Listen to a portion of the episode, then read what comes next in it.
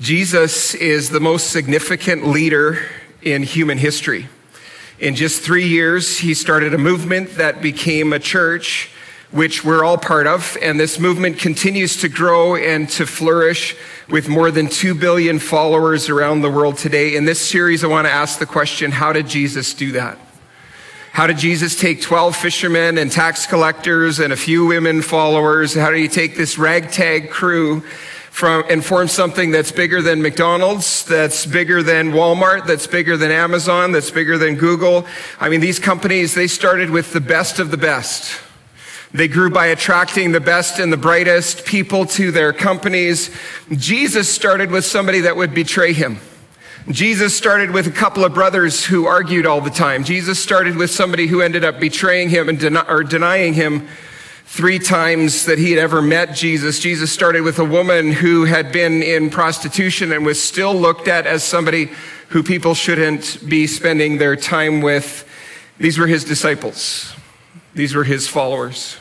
This was his crew. And yet he turned that into a movement that shaped the history of the world. And in this series, I want to look at how did Jesus do it? How did Jesus do this? Because for us as Jesus followers, I think that within each of us is we want to follow Jesus and we want to help build his church and we want to see people come into a relationship with God. We want to see God break through into situations that we're facing, that our families are facing. But what happens is we make things more complicated than they need to be. We make things more complex than they need to be. But really for Jesus, it was pretty simple. Jesus taught his disciples six principles, and every person who has followed these six principles has made an impact for God in the world around them. And every church that has grabbed hold of these six principles has become a flourishing church and a thriving church. These principles are so simple, but as I said, we tend to make things really complex sometimes. And in this series, I'm going to cover three of these principles and then after our Christmas series, we'll talk about the second three principles. These first three principles are about the shape of Jesus' life. We make following Jesus far too complex, but it's really very simple. Following Jesus is just about imitating his life and doing what he did. And if we look at Jesus' life, it looks something like this. Jesus had three dimensions to his life, there was an upward dimension where Jesus spent time with the Father in prayer. And there was an inward dimension where Jesus spent time investing in people. And there was an outward dimension where Jesus understood his purpose and his life was directed by his purpose. Today I want to talk about prayer. The first and most important element of Jesus' life as a leader was prayer. And we've maybe heard that before, but today I'm going to challenge you to think about what that means to pray as a leader. I remember a time when I was 19 years old, I was traveling with my Bible college choir. We were traveling through Alberta into the smaller towns and the big cities in Alberta. And uh, one of the towns we came to was the town of Linden, Alberta, somewhere in central Alberta. Anybody know of Linden? Heard that name before? There's this, that was the town where my grandparents lived. So our choir performed at my grandparents' church, the Linden Mennonite Brethren Church, and it's still going strong, I think. And I got to stay overnight at my grandparents' house, and this meant that we would have a late supper of fresh buns and meat and cheese. And that for breakfast we would have salty oatmeal because my grandmother was losing her sense of taste. And so she always put too much salt in the oatmeal. It always ended up really salty.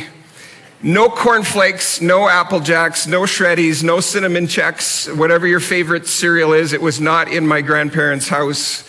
It was salty oatmeal and biscuits and more cheese for breakfast.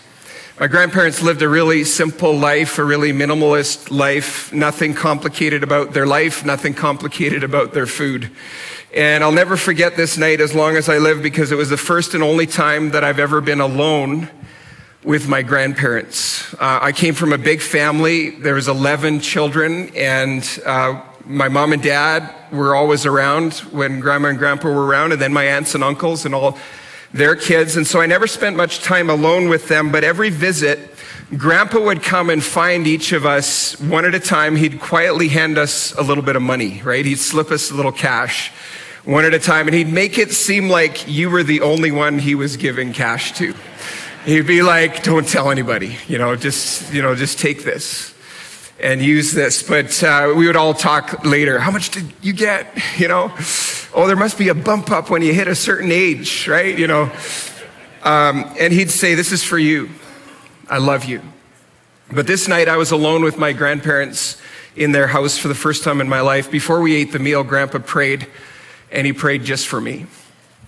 Grandpa was the leader of our family. He was the spiritual head of our family. He was a man of prayer, and I'm convinced that my grandfather let me see a window into his prayer life. And as he prayed for me, he began to weep. He was praying in German. I could understand German, but I couldn't speak the language. And he just poured out his heart before God and prayed for me. He prayed for my future. He prayed for my success. He prayed for some of the hurts that my family was going through at that time. And he just let it all out and he prayed. And looking back, I believe that part of what he was doing was showing me this is how it works. This is what it means to be a leader. This is where whatever you do in your family, in your work, in your future, being a leader means you're a person who is familiar with God at the deepest level possible. Where you just pour out your heart and you talk to God and people around you can, they, they can just tell that you spend regular time with God in prayer. My grandpa was showing me that night how to be a leader. When I look around at the world and the state of the church, one of the things that I see is we've lost two things. First, we've lost the sense that we're called to leadership. Every single one of you in this room is called to leadership. If you're a follower of Jesus, you are a leader. You might not be an upfront leader. You might not feel like you're the best leader in the room, but every single one of you is a leader. We have lost that sense of calling. You are a leader in business. If you own a company, if you're a manager at some level, then you're a leader. If you have a family, if you have a spouse, then you're a leader. You're called to lead and to influence the life of your spouse and your children. Even if you have no family, you're called to be a leader amongst your peers and amongst your friends. And most importantly, all of us are called to lead ourselves. We're all leaders. So you can be a self leader, you can be a parent leader, you can be a co leader, you can be a business leader, a management leader, someone who's leading up in your organization because you know that if you work for somebody, often you have to lead up and tell them, hey, you need to do this, you need to do that, you need to take care of this. We're all leaders at some level. And I wonder if we've somehow lost our sense of calling as leaders. And along with that, because we don't think of ourselves as leaders, consequently, we don't pray like leaders. We've become passive about prayer. And I wonder if, as Christians and as Christians who are all leaders, I wonder if we have become passive about prayer overall in our culture, where we're, we're, you know, not saying that there's not people who are passionate about prayer, but I wonder if we have stopped praying as leaders and continued to pray out of selfishness, out of our own desires, out of our own needs, for the needs that mean the most to us in the moment. I would love to see Christians regain the value of prayer as an act of leadership. We're all leaders and we all need to pray. Leaders are not passive about something as important as prayer. When it comes to something like prayer, leaders take action. They seize the moment and they pray. And that's what my grandfather was modeling for me, but he got it from Jesus. He learned it from Jesus because everything Jesus did was founded on prayer. Everything that he did in prayer was integrated with his purpose and his calling. Jesus knew he had a purpose. Jesus knew he had a calling. He had three years to take this ragtag crew and turn them into world changers. He had three years to heal the sick and help the poor and establish the teachings and the principles that his disciples would follow for the next 2,000 years. So Jesus was incredibly tuned into his purpose, and that meant he prayed like a leader. At his baptism, Jesus prayed. People don't pray at their baptism. Other people usually pray for you and bless you, but Jesus prayed at his baptism. And as he was praying, the heavens opened up and the Holy Spirit descended on him like a dove. And a voice from heaven said, This is my dearly loved son and you bring me great joy. This was the launching of Jesus' ministry. This was the beginning of Jesus' journey that would ultimately lead him to the cross.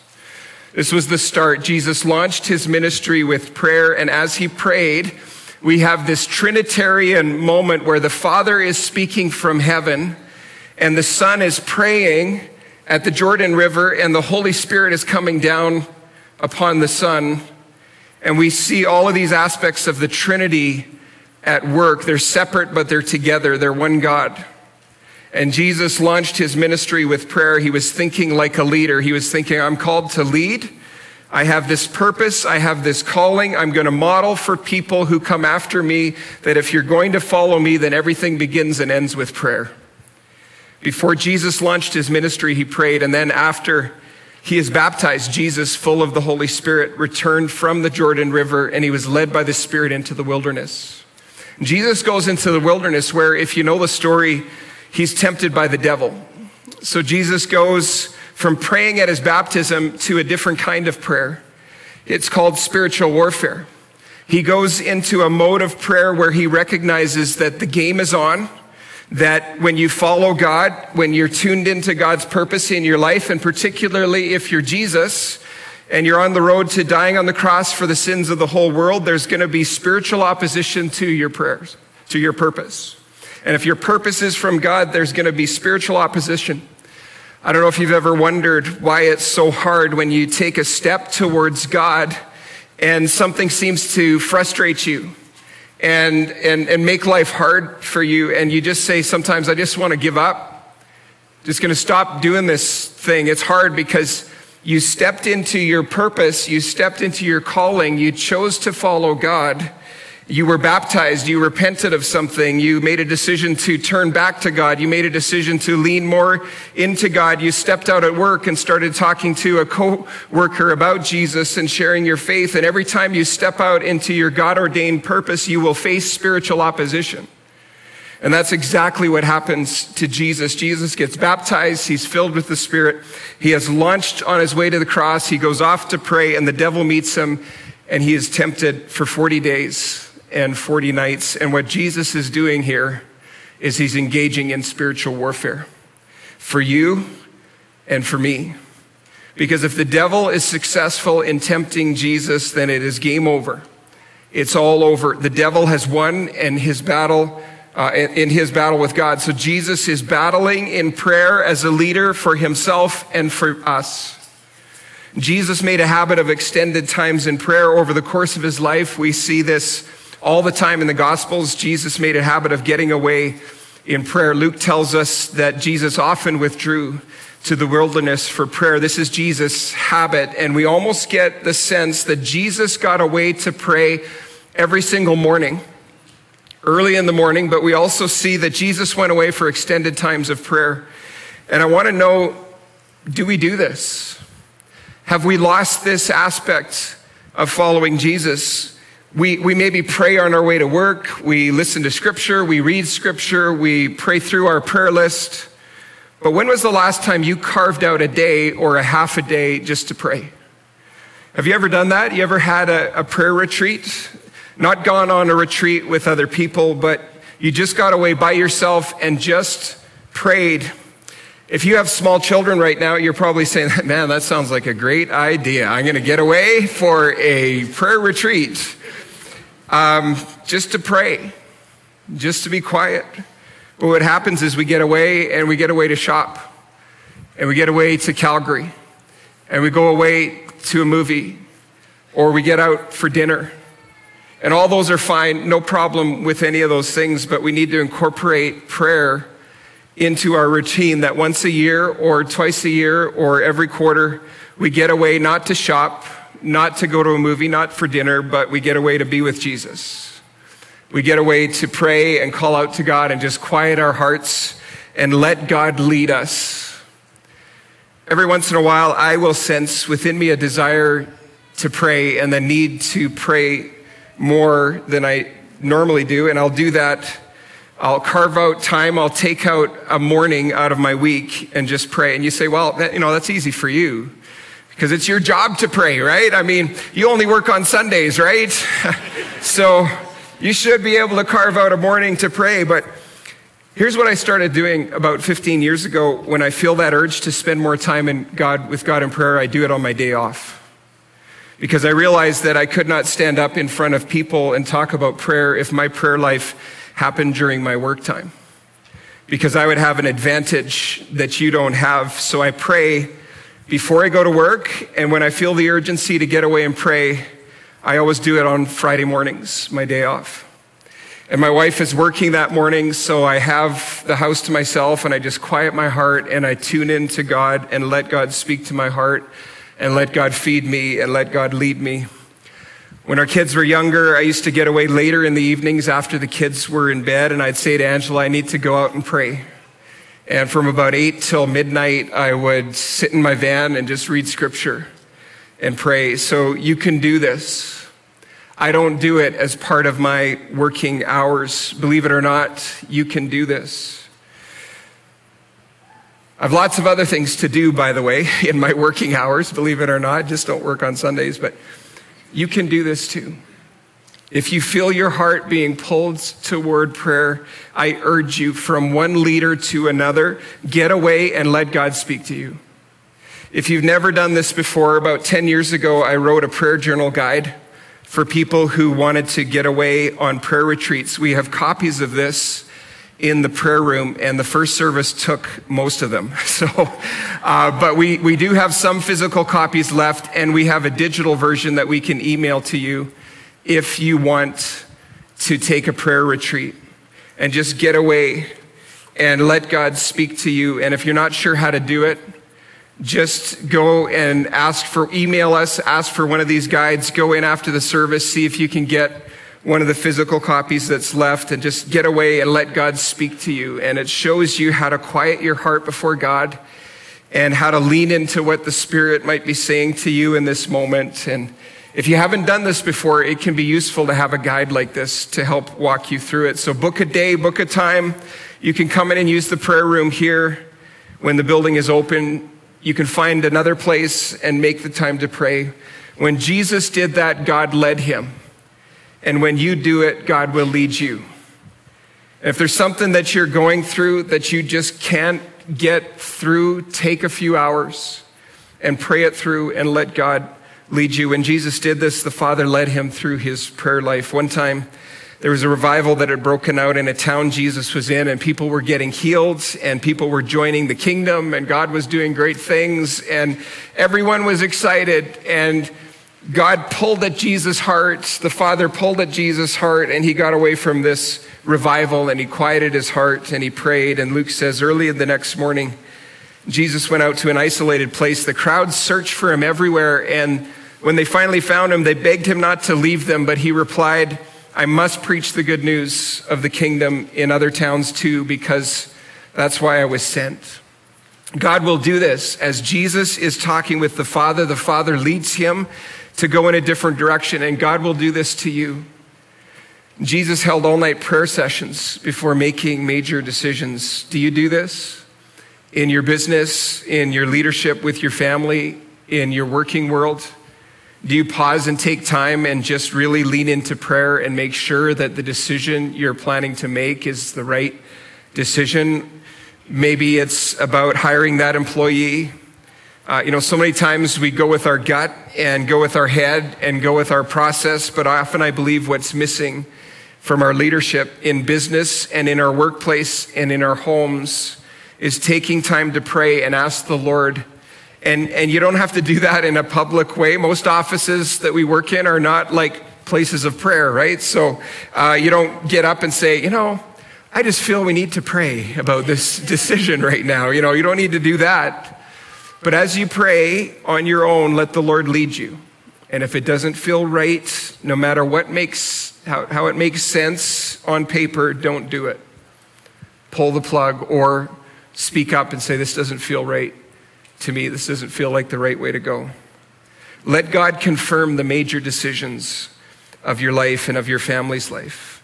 Jesus prayed all night at daybreak. He called together all of his disciples and chose 12 of them to be apostles. Have you ever prayed all night before?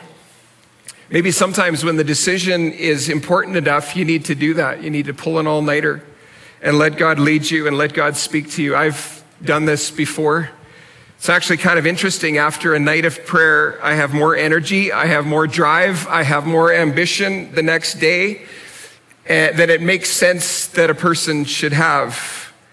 But there's something about saying, God, I'm going to give up something that I value, a good night's sleep, and something that's important to me because I need you to know that this issue is important and I want to hear your voice and I want to talk to you about this because this decision matters. And it's your company, God. It's your career, God. It's not mine. I'm just a steward of your business. I'm just a steward managing these, this place. I'm just a steward managing your career. Jesus expanded his prayer base by teaching others to pray. He takes Peter, James, and John up to a mountain for an extended time of prayer. He teaches his disciples to pray.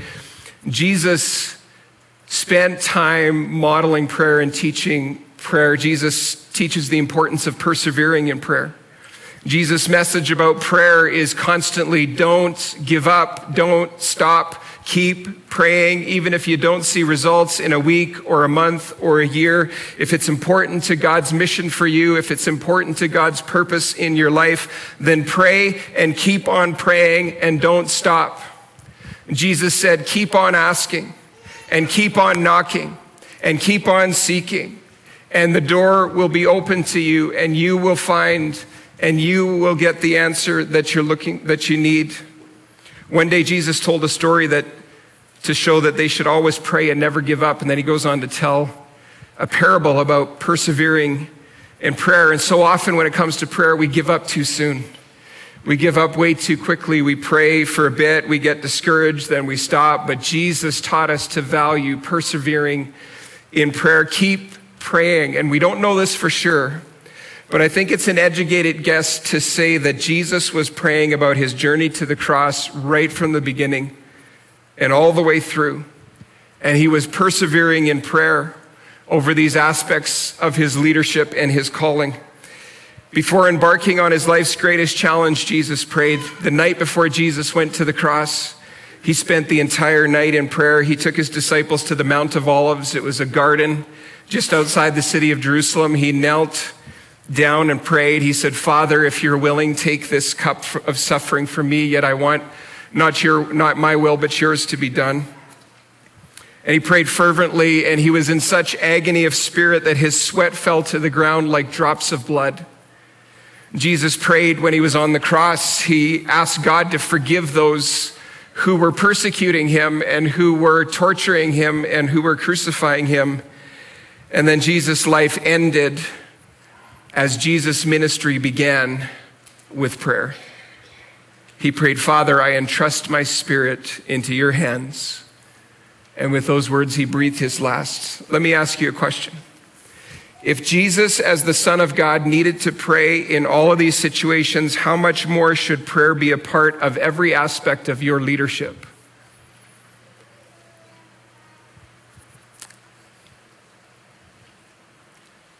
I want to give us a few action steps. How do we do this?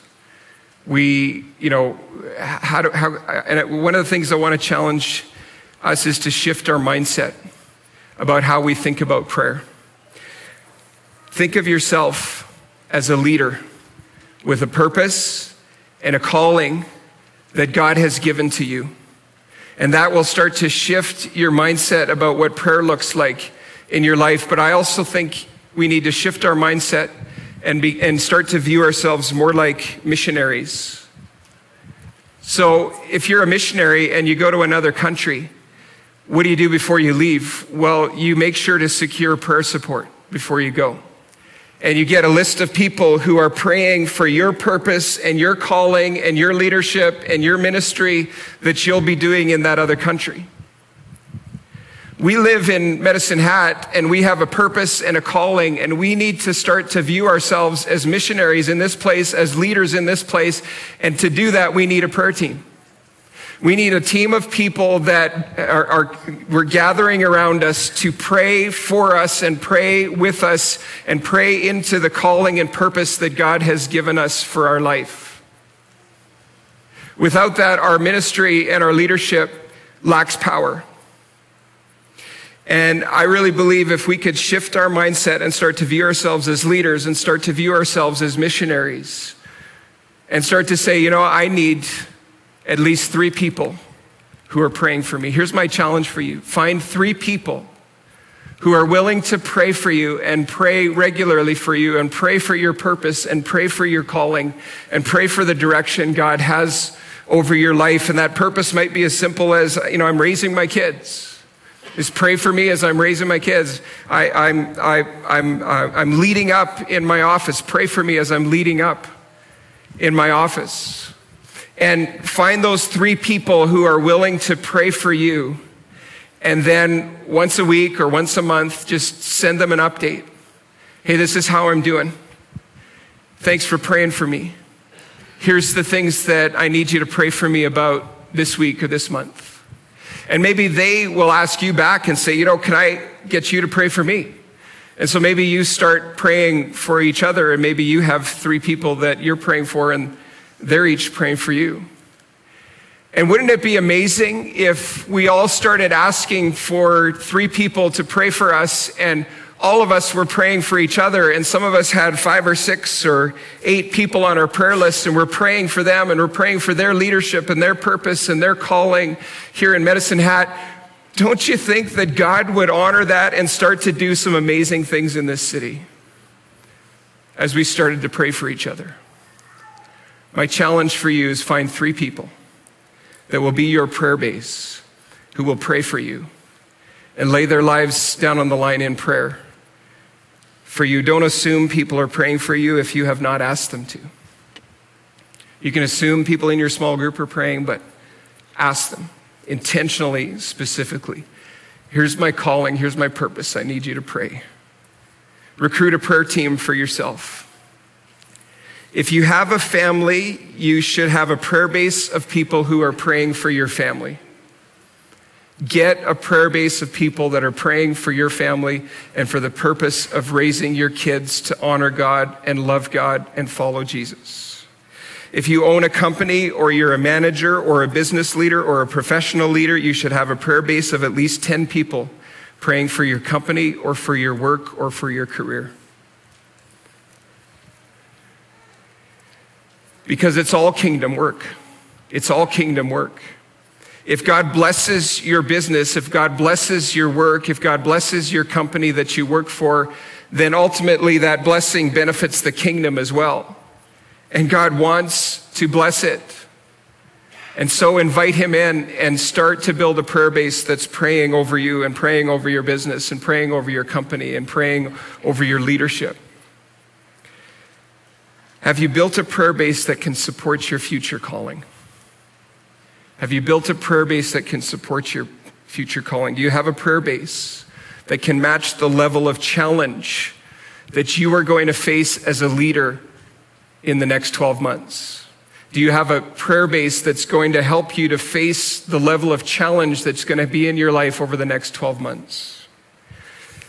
And is your life modeling prayer?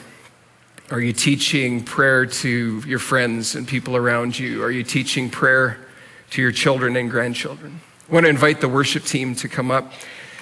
They're going to lead us in communion, and Pastor Mike's going to come and lead us in communion. But as we close this first talk about leadership and Jesus in leadership, what we learn about leadership from Jesus is pray always. When you have a big vision, pray. When you have a large challenge ahead of you, pray. When you need to make a decision, pray. When you need to be prepared to handle unforeseen circumstances, pray. When you when people that you lead are discouraged, pray. When people that you lead are disorganized, pray. When you those you lead are hurting, pray. If you want to expand your vision, pray and get others praying. If you want to expand your ministry, build a prayer base. It's the first way that Jesus changed the world.